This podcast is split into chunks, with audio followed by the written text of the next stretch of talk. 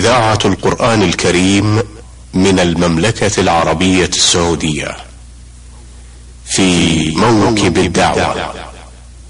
إعداد وتقديم محمد بن عبد الله المشوح. بسم الله الرحمن الرحيم. الحمد لله رب العالمين، والصلاة والسلام الأتمان الأكملان على نبينا محمد وعلى آله وأصحابه وأتباعه إلى يوم الدين. أيها الإخوة المستمعون الكرام، السلام عليكم ورحمة الله وبركاته.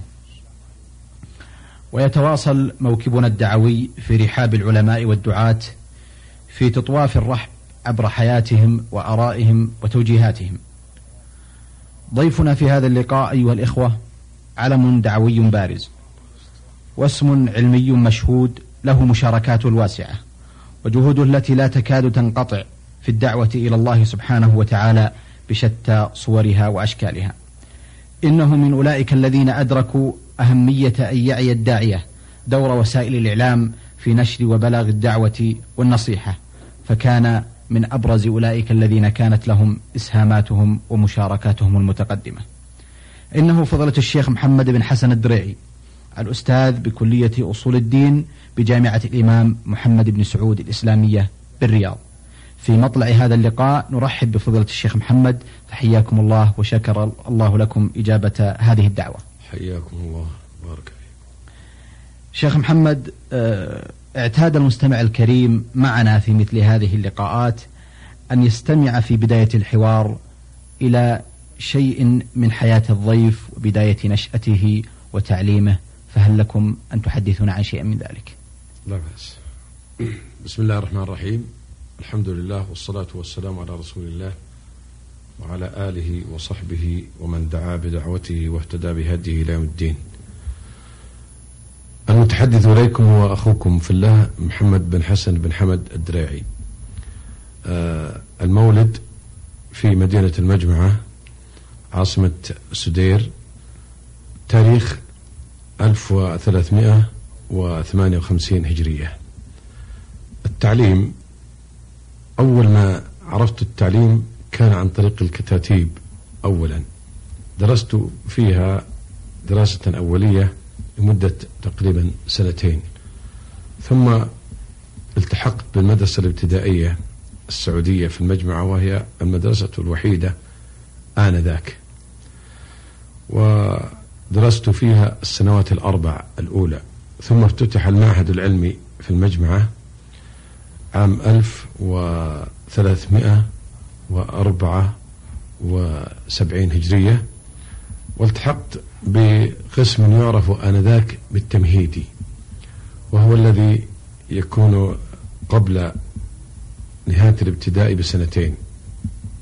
درست فيه سنتين وأخذت الشهادة الابتدائية، ثم التحقت بالقسم الإعدادي والثانوي، وكان مدموجا مع بعضه في خمس سنوات، وذلك عام ألف وثلاثمائة وستة وسبعين هجرية.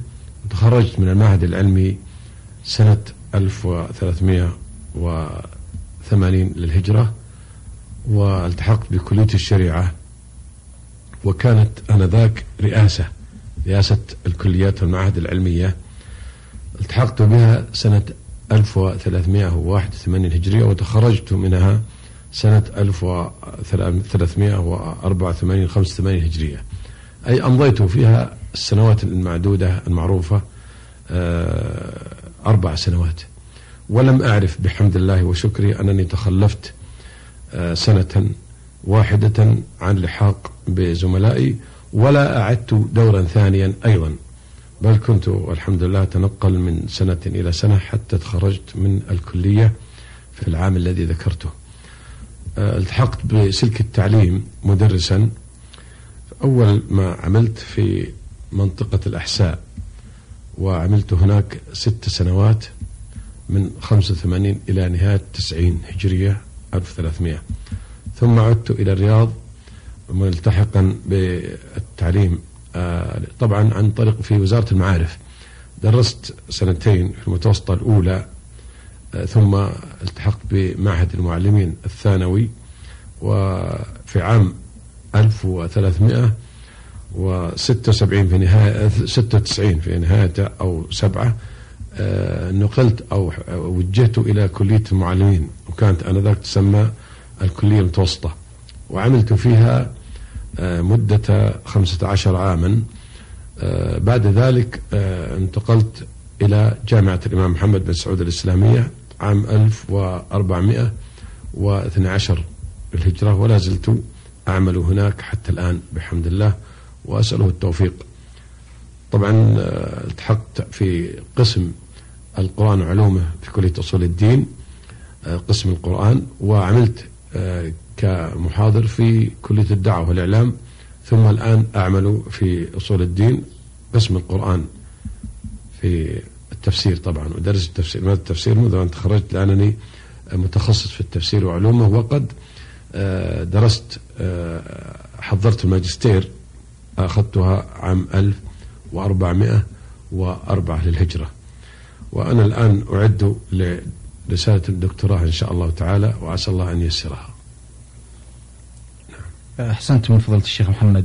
استمرارا للسؤال السابق، هل هناك أحد من المشايخ تلقيتم عنهم بعض العلوم أو تأثرتم بشيء من علومهم أو طريقتهم أو حياتهم؟ طبعا أنا قضيت دولة دراستي في ابتدائي والثانوي في مدينة المجمعة، وكان ممن تأثرت به كثيرا، وكنت أذهب إليه في بيته وفي مسجده وأسأله ويجيبني جزاه الله خيرا ورحمه، كان الشيخ حمود بن عبد الله التوجري. وهناك طبعا القضاة الذين قدموا إلى البلد في بلدنا، كنت آوي إليهم لبيوتهم وأسألهم وأستفيد منهم، مثل فضيلة الشيخ علي بن سليمان الرومي الذي كان له بعد الله فضل كبير في دفعي إلى الأمام لتحمل مسؤولية الدعوة إلى الله سبحانه وتعالى، فقد أمدني بآرائه وتأييداته وكان يشجعني على ذلك، وإن كنت في ذلك الوقت لم أتأهل علميا، فقد بدأت عمل الدعوة إلى الله سبحانه وتعالى وأنا لم أتجاوز ستة عشر من عمري، لكنه كان يشجعني ويوجهني إلى الشيء الذي أستطيع أن أحضر له وأتحدث فيه بسهولة وأخرج بدون مسؤولية أمام العلماء، لأن بلدنا فيها علماء كبار، لكنني كنت أغامر، أقولها لأن كنت أغامر بنفسي لأنني كنت صغيرا، لكنني جريء أتجرأ على هذا الشيء وهم يساعدونني جزاهم الله خيرا. حتى كان الشيخ حمود رحمه الله تعالى قبل أن أتأهل كان يحاول أن يوقفني عن ولا أتحدث، لكن بعدما دخلت كلية الشريعة وبدأت أحصل كان يطالبني بأن أتحدث وأدعو إلى الله وأذكر في المساجد، خاصة يوم الجمعة، خاصة إذا عدت إلى جئت إلى البلد. طبعا كنت السنوات الثلاث وقت دراستي في الكلية أعيش وأعزب في الرياض، ثم أعود إلى البلد لأجلس فيها فترة قليلة ثم أعود للدراسة. نعم, نعم. إذا الشيخ حمود ممن تأثرت حمود و... فيه كثيرا، والشيخ, والشيخ علي الرومي أيضا. نعم نعم. وكنت أقرأ لعلمائنا في بلادنا العزيزة وتلمذ عليهم عن طريق القراءة، مثل الشيخ بن سعدي رحمه الله، فقد كنت أقرأ مؤلفاته وأستفيد منها كثيرا، خاصة أنه رحمه الله يمتاز بجانب علمه الأكاديمي كما يقولون، فإنه يفيدنا في الناحية الثقافية، فكتبه تطفح بالثقافة الواعية البصيرة، لأنه رحمه الله كان متأثرا كثيرا بشيخ الإسلام الإمام ابن تيمية والإمام ابن القيم رحمهم الله. نعم. أحسنتم فضيلة الشيخ محمد. أه شيخ محمد، هناك سؤال وهو أنه يعوز كثير من العاملين في حقل الدعوة إلى الله سبحانه وتعالى ما يعرف بالمنهجية، والتي أدى البعد عنها إلى كثير من الشطط والجنوح. وأعرف أن الشيخ محمد كانت رسالة الماجستير التي قد تقدم بها عن دعوة الخليل إبراهيم عليه السلام. هل لكم فضيلة الشيخ محمد أن تبينوا لنا شيئا من أهمية وضرورة التزام المنهجية في الدعوة إلى الله سبحانه وتعالى، وخصوصا القائمة على منهج الأنبياء في الدعوة إلى الله سبحانه وتعالى، والتي جاء بسطها وبيانها في القرآن الكريم. حقيقة المنهجية في الدعوة إلى الله سبحانه وتعالى أنا أعتبرها لونا من ألوان العبادة وتكليفا ربانيا من الله سبحانه وتعالى، فمثلما تلتزم المنهجية التطبيقية في الصلاة وفي الصيام وفي الزكاة وفي الحج، وتقرأ قول الله سبحانه وتعالى في محكم تنزيله: قل هذه سبيلي أدعو إلى الله على بصيرة أنا ومن اتبعني وسبحان الله وما أنا من المشركين، وتقرأ كذلك قول الله تعالى: ادعو إلى سبيل ربك بالحكمة والموعظة الحسنة وجادلهم بالتي أحسن إن ربك هو أعلم بمن ضل عن سبيله وهو أعلم بالمهتدين. تجد أن قضية المنهجية في الدعوة قضية ليست تفكير بشر ولا تخطيط إنسان، مهما كان فكره، مهما كان عقله، مهما كان ذوقه، مهما كان بعد نظره في الحياة، لا بد أن يعرف أن منهجية الدعوة إنما هو أمر من الله سبحانه وتعالى. ذلكم بأن المنهجية في الدعوة إلى الله سبحانه وتعالى تحدد مسار الدعوة من حيث أسلوبها، من حيث غايتها، من حيث مقاصدها. فنحن عندما نقرأ هذه الآية الكريمة قل هذه سبيلي، وجه الخطاب إلى من أوحي إليه القرآن الكريم، إلى من أرسل إليه، ويقال له قل هذه سبيلي، بمعنى أنه التزم المنهج في نفسه عليه الصلاة والسلام، وأنه يقول لأمته خاصة من يحمل هم الدعوة ودور وواجب الدعوة ويتحمل مسؤولية الدعوة يجب أن يكون مثل رسول الله. فلو كان أحد محتاجا كل الحاجة إلى المنهجية لكان من دون رسول الله صلى الله عليه وسلم، لأنه غير معصوم، أما رسول الله فهو معصوم، ومع عصمته يقال له قل هذه سبيلي أدعو إلى الله على بصيرة. فإذا منهجية الدعوة في الحقيقة أنها تؤدي إلى عدة أمور يجب أن يراعيها الدعاة إلى الله بصفة خاصة. الأمر الأول أن يهتم الداعية إلى الله بالعلم، والعلم الصحيح، العلم الذي يأخذ أسلوبه من قال الله وقال رسوله صلى الله عليه وسلم، العلم الصحيح الرصين. الناحية الثانية أن يعرف أن هذا العلم لا بد وأن يقرن بالعمل، وهذا من المنهجيات الأساسية في الدعوة، إذ أنه لولا التطبيق العملي ما نفعت كلمة الإنسان. لو قلت ما قلت وجئت بالأدلة والبراهين القاطعة لوجدت نفسك محتاجا إلى أن تكون قدوة خيرة. ولذلك نجد أن الله سبحانه وتعالى يقول لقد كان لكم في رسول الله أسوة حسنة، أي في الناحية التطبيقية، فلئن كنتم قد تلقيتم من رسول الله العلم فتلقوا منه العمل. ولذلك نقرأ قول الله تعالى يا أيها الذين آمنوا لما تقولون ما لا تفعلون. ونجد أن إبراهيم الخليل، والذي تفضلت بالإشارة إليه عن رسالة اللي كتبتها عن دعوته، كان ربنا يثني عليه أول ما أثنى عليه محمد، كان فيها عن دعوة الخليل إبراهيم عليه السلام. نعم هكذا؟ نعم، منهج إبراهيم عليه السلام في الدعوة إلى الله في ضوء القرآن، هذا موضوع الرسالة. جميل, جميل.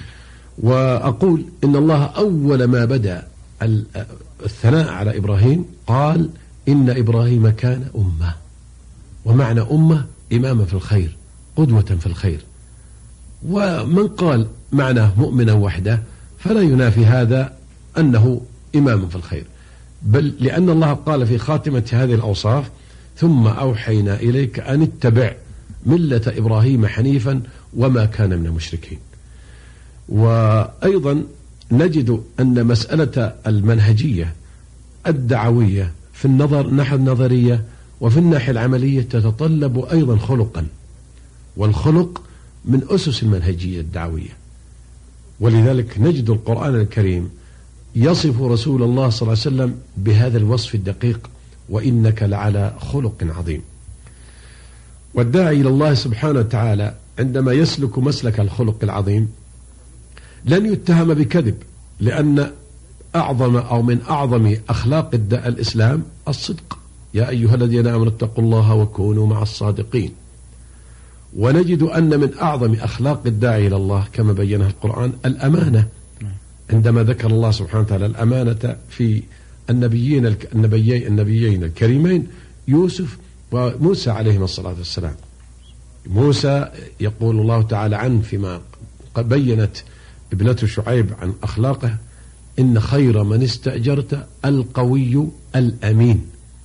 فالخلق أساس من أساسيات المنهجية الدعوية، فالذي يريد أن يرشح نفسه للدعوة إلى الله يجب أن يعلم أن هذا الخلق هو من صمامات الأمان للدعوة. ولذلك أقول إن الأمين في الدعوة، الأمين الملتزم بالأمانة في الدعوة، لن يصغي بأذنه إلى فكر وافد، ولن ينظر بعينه إلى قدوة سيئة، ولن يلتفت بقلبه إلى غرض مادي، لأن هذه الأمور كلها ضربة على الدعوة. فالذي يستقبل أفكارا وافدة خارجة عن فكر الإسلام أو قدوة سيئة خارجة عن القدوة الصالحة التي دعا إليها الإسلام، أو ما طمعا ماديا، فإنه يضرب الدعوة من حيث يدري أو لا يدري. فالخيانة خلق خبيث، خاصة إذا كان هذا الذي يتمثل بعمل الدعوة إلى الله يكون خائنا، فأي خير يرجى منه. والصدق كذلك، لأن الصدق إذا تمثل في الإنسان رفض الكذب، ورفضه للكذب يكون مدعاة إلى رفض الكذب على الله والكذب على رسوله والكذب على أصحاب رسوله الذين وصل إلينا الإسلام على أيديهم نظيفا طيبا طاهرا كاملا وافيا. فلا بد أن يكون المسلم في منهجيته الدعوية خلقا ذا خلق عظيم رفيع. ومن أخلاق الإسلام التي يجب أن نراعيها كمنهجية للدعوة العفو والصفح والصبر، فهذه كلها أمور تعتبر من منهجية الدعوة. أنا لا أقول هذا هذه منهجية نظريا فقط، لأن قضية التخطيط لا بد أن يتبعها عمل. لو فرضنا أنك خططت الآن لمبنى تريد إقامته ولكنك لم تعمل فيه ولا شيء، حسبك الناس: أين عملك الذي خططته؟ تقول: تركته، ما دمت خططته وعملته أتركه. لا، لن يكون له وجود ومنظر وفائدة حتى يقوم على سوقه. إذن منهجية الدعوة الناحية النظرية سليمة، الناحية الثالثة الثانية التطبيق العملي سليم، تطبيقي يعني موافق لقال الله وقال رسوله. وعندئذ تنتفي عن, عن التطبيق موافقة المشركين، موافقة الكافرين، موافقة المبتدعين، موافقة المنافقين، موافقة أي مبطل ترفضه، لأن هذه عملية تطبيقية. وإلا فأي أي تطبيق أي يعني فكر يمكن أن ينفع ما دام أن الإنسان مذبذب. ولذلك يقول الرسول صلى الله عليه وسلم: لا يكن أحدكم إمعة، إن أحسن الناس أن يقولوا أحسن أحسنت، وإن أساءوا أسات، ولكن وطنوا أنفسكم إن أحسن الناس أن تحسنوا، وإن أساءوا أن تجتنبوا إساءتهم. ومن منهجيات الدعوة كذلك أن يكون الداعية إلى الله بجانب علمه النظري بكتاب الله وسنة رسوله صلى الله عليه وسلم وسيرة رسوله وسيرة السلف الصالح، أن يكون على بصيرة بحال من يدعوهم، لأنك أنت عندما تريد أن تدعوهم يجب أن تكون بصيرا بواقعهم، كما جاء في حديث معاذ رضي الله عنه عندما بعثه الرسول صلى الله عليه وسلم إلى أراد بعثه إلى اليمن، قال: إنك ستأتي قوما أهل كتاب، يعني تهيأ لهم واستعد بمعرفة ما عندهم وما هم عليه، حتى لا تشكل عليك كلماتهم إن قالوها، ولا تنطلي عليك وساوسهم إذا وسوسوا لك، بل يكن عندك من الحصانة والدقة في التعبير والعلم الرصين ما تواجههم به وتوقفهم عند حدهم. وعندئذ يكون علمك أيضا بالمدعوين بأحوالهم العلمية الأخلاقية الاجتماعية الفكرية، قل ما شئت من الحالات التي تتطلب حالة الداعية أن يعرفها حتى يصل بدعوته إلى المدعوين. إذن منهجية الدعوة نعم. تتطلب هذه الأمور الأربع الكبرى التي أعتقد أنها من الأمور التي لا يجوز للداعية أن يغمض عن واحد منها فضلا عنها. أحسنتم شيخ محمد. الحقيقة هذا موضوع مهم وهو متشعب الجوانب، ومن أبرز ما يمكن أن يتحدث عنه في أثناء الحديث عن منهجية الدعوة أن كثيرا من العاملين في حقل الدعوة إلى الله سبحانه وتعالى يغيب عنهم منهج الأنبياء، وخصوصا ما تفضلتم به عن دعوة الخليل إبراهيم عليه السلام، ومن ذلك استعجال النتائج أو استبطاء الثمرات. هل لكم أن تعلقوا على هذه النقطة شيخ محمد؟ حقيقة نحن إذا أعدنا النظر من قصة إبراهيم عليه الصلاة والسلام وجدنا أن قضية الاستعجال للنتائج مرفوضة شرعا وعقلا وفطرة، فاستعجال النتائج لا تتفق وعمل الدعوة. انظر إلى إبراهيم الخليل عليه الصلاة والسلام، دعا الله سبحانه وتعالى لأهل مكة، ماذا قال؟ ربنا وابعث فيهم رسولا منهم يتلو عليهم آياتك ويعلمهم الكتاب والحكمة ويزكيهم إنك أنت العزيز الحكيم. هذا الدعاء دعا به إبراهيم، ومتى تحقق؟ هذا هو السؤال. بعد وقت تحقق، بعد يمكن أقول آلاف السنين. نعم. ومع هذا كله إبراهيم ما دعا دعوة ليتخلص بها من واقع عرفه من قومه، وهو نفرتهم عن الحق وعدم تأثرهم بتلك الدعوة التي جاءت متميزة في الحقيقة كما كتبت عنها نقلا عن القرآن الكريم وتعليقا على ما كتبه أو مما كتبه المفسرون وعلماء الحديث أو شراح الحديث.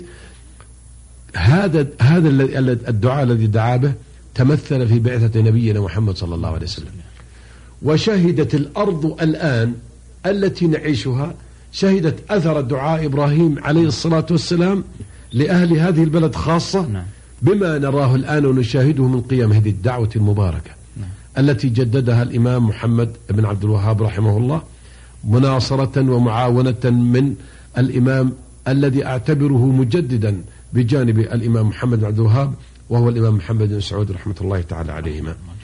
هذان الرجلان تمثل فيهما قوة العلم أو قل قيادة العلم وقيادة السياسة. فالإمام عبد الع... محمد بن سعود رحمه الله أدرك بثاقب فكره وعمق تفكيره وعقيدته السلفية الصحيحة أن هذا الدين أمانة في عنقه ورسالة المسلم، وأنه يجب أن يحمل يحمل بقدر ما عند الإنسان من, أس... من استعداد لحمله. هو رجل دولة، ومحمد بن عبد الوهاب رجل علم وفكر، إذن هل لهما أن يتعانقا وأن يتواصلا؟ نعم. ولذلك امتدت دعوة إبراهيم إلى أن كانت هذه الدعوة مجددة مجددة لدعوة إبراهيم، وأنا أشهد أنها الآن بحمد الله تتجدد حتى في وقتنا الحاضر بحمد الله بقيادة إمام المسلمين الملك فهد بن عبد العزيز خادم الحرمين الشريف وفقه الله وحكومته الرشيدة. أعتقد أن هذه الدعوة المباركة هي التي تتمثل في تلك القواعد الخمس التي وصف الله بها إبراهيم بقوله إن إبراهيم كان أمة قانتا لله حنيفا ولم يكن من المشركين شاكرا لأنعمه. فشكر النعمة تمثلت في تطبيق عمل الدعوة إلى الله.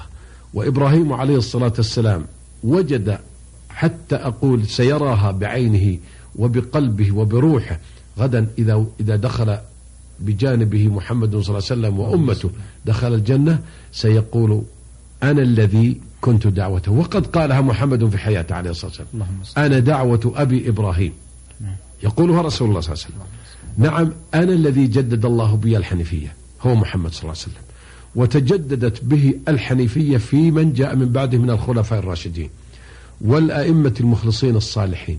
وهكذا نقولها بحق وبشارة حق، إن عقيدة التوحيد ودعوة التوحيد فعلا وجدناها واضحة في دعوة إبراهيم لهذه الأمة في هذه الجزيرة، وهي التي والحمد لله فتحت مكة على يد محمد الذي كان دعوة أبيه إبراهيم، وفتحت المدينة وفتحت الجزيرة ولا زالت والحمد لله تتظلل بظل العقيدة والشريعة.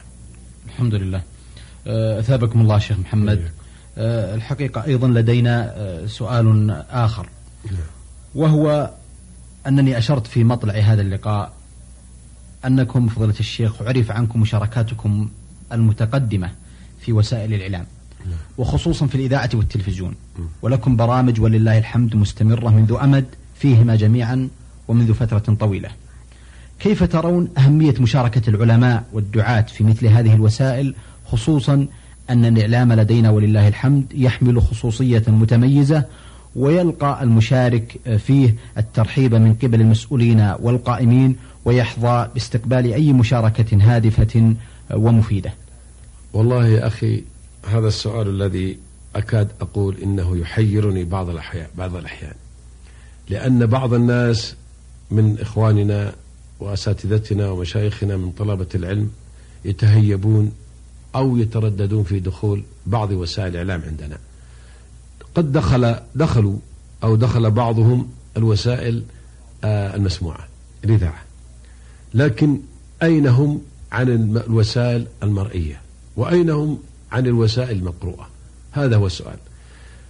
لن يدعي أحد، أقولها وبكل صراحة، لن يدعي أحد أن أحدا من المسؤولين، لا من صغار المسؤولين ولا من كبارهم في وزارة الإعلام، أنه يمنع مشاركتهم، بل يتحبب إليهم، وأنا أعرف هذا جيدا، يتحببون إليهم، لا بل إنهم يقولون إذا كان يتعبك أو يجهدك أو يشق عليك أن تصل إلينا في مقارنا، في مقار العمل يعني في الوسي... في وزارة الإعلام أو في التلفزيون أو في الإذاعة، فهم مستعدون أن يصلوا إليك في بيتك، فما عذرك؟ ما عذرك؟ لست أدري. اليوم ما لن, لن ندعي الآن أننا في غرفة ضيقة مخنقون أو قل مستورون في غرفة لا يدرى ما حالنا وما ماذا ماذا نقول. نحن الآن في مجتمع كبير، وأصبح المجتمع الإنساني الآن كبلد واحد أو كغرفة واحد تضم العالم كله. نعم. وسائل الإعلام الآن لم تعد الآن تستأذن الدخول، نعم، بل تدخل بدون استئذان. ال ال ال الوسائل الآن التي تعتبر تدخل بدون استئذان، التلفزيون الآن الذي تنوعت الآن قواه الباثة، تنوعت، وأصبحنا الآن نحتاج إلى أن نقول هل هذه الوسائل التي تأتينا هل لها مقاوم؟ هل لها مرشد؟ بل هل لها كاشف يعرف مغزاها غزوها لنا؟ إن الغزوة الفكرية أخطر من الغزو المسلح، لأن الغزوة الفكرية الآن يدخل إلى الناس وهم في هدوء أعصاب ومرتاحون مستعدون أن يسمعوا، والإنسان يسمعه وهو مستلقي وهو جالس وهو قائم وهو يمشي وهو راكب سيارته. أما الغزو المسلح فلا يدخله إلا باستعداد سلاح وتكتيك عسكري وقيادات وتنظيمات وإلى آخره. ثم أيضا الغزو المسلح محدود، لا يستمر طويلا، هذه سنة الله في خلقه، الحياة كلها كذا. لكن الغزو المثقف، الغزو الفكري، هذا في الليل وفي النهار وفي السر وفي الجهار، في أوقات كثيرة يمشي ويتحرك. إذن العلماء مسؤوليتهم أمام الله عظيمة، والله إنهم مسؤولون، وأنا أشهد بأنهم مسؤولون، ولولا أن شيخي وإمامنا الشيخ سماحة الوالد عبد العزيز بن باز حفظه الله وأمد في عمره شجعنا على دخول التلفزيون، كما شجعنا على دخول الإذاعة، كما شجعنا على العمل في وسائل الصحافة، لا قلت في نفسي ربما يكون له وجهة نظر، لكنني أنا الذي أتحدث الآن ممن قيل له على لسان الشيخ صراحة، يقول لي اذهب فاعمل البرامج التلفازية. والآن ومنذ خمسة وعشرين عاما وأنا الذي أدير برنامج التوعية الإسلامية في الحج. وبرنامج التوعية الإسلامية في الحج كان يرأسه يرأس العمل عليه الشيخ عبد العزيز قبل أن يلحق بوزارة الشؤون الإسلامية، ثم صار تبع وزارة الشؤون الإسلامية، وأجد تشجيعا أيضا من معالي وزيرها الدكتور عبدالله التركي، وهو الذي يوجهنا إلى أن ننفذ هذا البرنامج، وهو برنامج إعلامي مشهور، وهو برنامج لا يقف عند حد تعليمات الحج فقط، الطواف والسعي وما إلى ذلك من أحكام الحج فقط، لا، بل إنه يهتم بالتأكيد, بالتأكيد على تصحيح الاعتقاد، وعلى إصلاح العمل، وعلى سلامة الأخلاق، وعلى الانضباط في اجتماع المسلمين في مناسبة الحج وفي غيره، وعلى احترام المقدسات الإسلامية وخاصة مكة والمدينة، وعلى وجوب الإخاء بين المسلمين وبيان أسباب التجمع وأسباب التفرق والتحذير من أسباب الت... وهكذا. أحسنتم يا شيخ محمد. نأمل إن شاء الله تعالى أن تكون هذه الكلمات من رجل مجرب وله قدم راسخة في مشاركات الإعلامية والدعوة إلى الله سبحانه وتعالى، أن تجد القبول والصدى الطيب المبارك الذي نأمله إن شاء الله تعالى. أيها الإخوة المستمعون الكرام، أجد أن لدي العديد من النقاط والأشياء التي نحب أن نثيرها مع فضيلة الشيخ محمد، هذا العلم الدعوي والإعلامي البارز والمشهود، لكنني أرى أن وقت البرنامج قد داهمنا، ولا أملك إلا أن أختم هذه الحلقة بالشكر الجزيل لله سبحانه وتعالى، ثم أثني بالشكر لفضيلة الشيخ محمد على إتاحة هذه الفرصة للحديث واللقاء معه، كما أتوجه لكم بالشكر الجزيل أيها الإخوة المستمعون الكرام، وآمل إن شاء الله تعالى أن يتجدد لنا لقاء معكم مع فضيلة الشيخ ومع عدد من علمائنا لنستمع إلى توجيهاتهم وإرشاداتهم ونصائحهم في هذا وغيره. لكم تحية من زميلي وأخي الأخ مشعل الدهش، وآمل أن يتجدد لنا لقاء آخر، والسلام عليكم ورحمة الله وبركاته. في موكب الدعوة، إعداد وتقديم محمد بن عبد الله المشوح. في موكب الدعوة، إعداد وتقديم محمد بن عبد الله المشوح.